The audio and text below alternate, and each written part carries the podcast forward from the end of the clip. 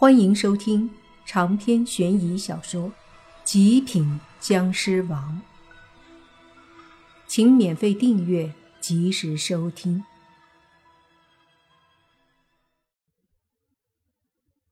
见那些鬼冲了出来，马建峰他们急忙后退，接着都堵在门口，一道道符咒就打了进去。黄纸飞进去，到了那些鬼面前。他们就急忙以鬼气抵挡，符咒击中鬼气，迅速发出噼噼啪啪的声音炸开。然后再看，那些鬼依旧迅速的飞来，只是到了门口的地方又都停了，还是不敢出来。这下学员们彻底放心了，只要那官府老鬼不要弄出那龙卷风一样的东西，他们就不怕。于是，他们把各种符咒用起来，就以里面的鬼为目标，开始用符咒攻击。里面的鬼只能躲或者抵挡，要么就是发出一道阴气和鬼气出来，除此之外别无他法。而就在他们双方打着的时候，远处一个山坡上正有三个人在暗中窥视着。其中一个五十岁左右的不修边幅的男人皱眉说道：“这些人难不成想收拾了蒋家老宅的鬼？父亲，这样的话，我们以后岂不是就不能从他们那儿获取魂魄了？”那个二十几岁的男子说道。五十岁的男人沉默了一下。未必能把蒋家老宅的鬼收拾了，只是这样子下去，的确让我们无法去获得魂魄。这样，再观察两天，实在不行，我们就出手。说着，他们就后退离开了，而在那老宅子外。他们还在和里面的鬼纠缠，只是那个穿官服的老鬼没有出来，不知是躲了起来，还是在酝酿大招。这一次他们打了很久，直到符纸用完了，没法打了，泥巴才让大家撤退。回去后就休息，养精蓄锐，等待明日再战。而接下来的好几天。他们都是如此往复：晚上去蒋家老宅打鬼，白天修炼画符。在这种训练下，学员们激情很高，他们学习道术也非常的快，而道术增长的也很快。几天时间，他们不仅会画各种简单的符，也学会了使用桃木剑和八卦镜，还有罗盘等等。泥巴评价他们，他们已经相当于当初刚遇到莫凡时的他。不管怎么说，反正对付一般的鬼魂是可以了。而这几天晚上去了蒋家老宅回来后，泥巴还会让他们带着各种法器，每个人去抓一只煞鬼和一个鬼魂回来。一开始对他们来说很难。可每天他们都在进步，每天都在总结、累积经验，然后大家一起分析问题，寻找方法，下一次再运用起来。这样一来二往，他们的成长速度让泥巴都感到惊讶。基本上每次都可以很好的完成任务。后来一两天，泥巴。就教他们布置符阵，以及一些太极、阴阳、五行一类的阵法。因为当时选人的时候就考虑过人数，所以现在他们十个人基本上都可以运用这些阵法。比如八卦阵，八人占八方，剩下两人分两级；而太极阵则五人属阴，五人属阳。五行之类的阵法。则五五分开成两个五行，这些阵法教会了以后，再加上最近的试炼，他们也很出色。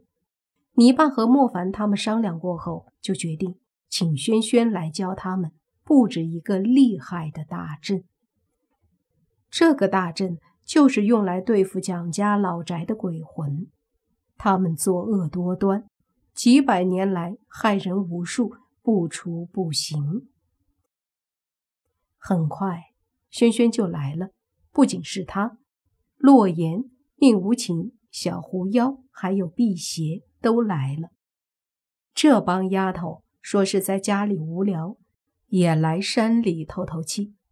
来了之后，轩轩去看了一下蒋家老宅，根据其地形。以及方位等等因素判断出这里的属性，最后再看看什么样的阵法适合在这里用。一阵思考之后，他决定用太极八卦伏鬼阵。于是接下来他就开始教大家如何排列变化这个阵法。花了两天时间，从教到演练。